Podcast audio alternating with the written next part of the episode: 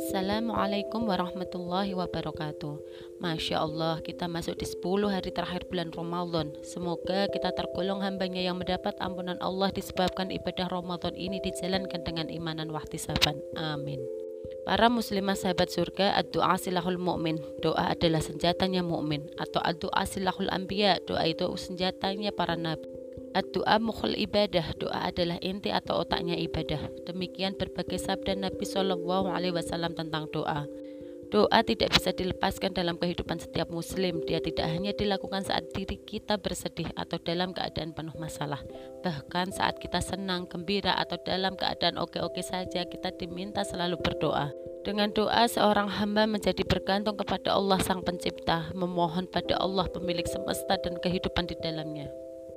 Dan akhwati fillah Allah subhanahu wa ta'ala telah berjanji akan mengabulkan permohonan hamba-hambanya. Janji ini tercatat dalam surah Ghafir ayat 60 A'udhu billahi minasyaitonir rajim. Bismillahirrahmanirrahim. Wa qala rabbukum ud'uni astajib lakum. Innal ladhina yastakbiruna an ibadati sayadkhulu jahannama takhirin dan Tuhanmu berfirman, berdoalah kepadaku niscaya akan aku perkenankan bagimu. Sesungguhnya orang-orang yang sombong tidak mau menyembahku akan masuk neraka jahanam dalam keadaan hina dina. Tidak hanya sekali Allah berjanji akan mengabulkan doa-doa hambanya. Dalam surah Al-Baqarah ayat 186 Allah berfirman, A'udzu billahi minasyaitonir rajim. Bismillahirrahmanirrahim. Wa idza sa'alaka 'ibadi 'anni fa inni qarib ujibu da'watad da'i idza ta'ani falyastajibu li wal yu'minu bi la'allahum yarshudun dan apabila hamba-hambaku bertanya kepadamu Muhammad tentang aku, maka sesungguhnya aku dekat. Aku kabulkan permohon or, permohonan orang yang berdoa apabila dia berdoa kepadaku. Hendaknya mereka itu memenuhi perintahku dan beriman kepadaku agar mereka memperoleh kebenaran. Masya Allah. Maka doa kepada Allah hendaknya kita panjatkan terus menerus kepada Allah. Allah suka dan cinta pada hamba yang memohon kepadanya Allah suka hambanya mengeluh padanya dan menyampaikan isi hatinya. Rasulullah Shallallahu Alaihi Wasallam sendiri adalah pribadi yang sangat rajin berdoa, apalagi di 10 hari terakhir bulan Ramadan.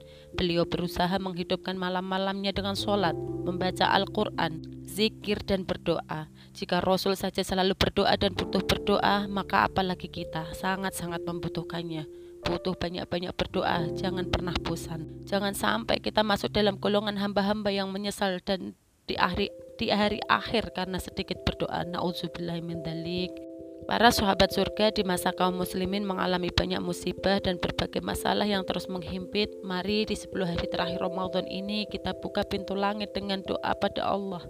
Doa bagi kaum muslimin agar keluar dari kondisi hina menuju mulia, agar disegerakan pertolongannya dengan penerapan Islam kafah juga doa kita untuk orang tua, keluarga, anak-anak kita dan juga para guru kita dan para ulama serta pengemban dakwah.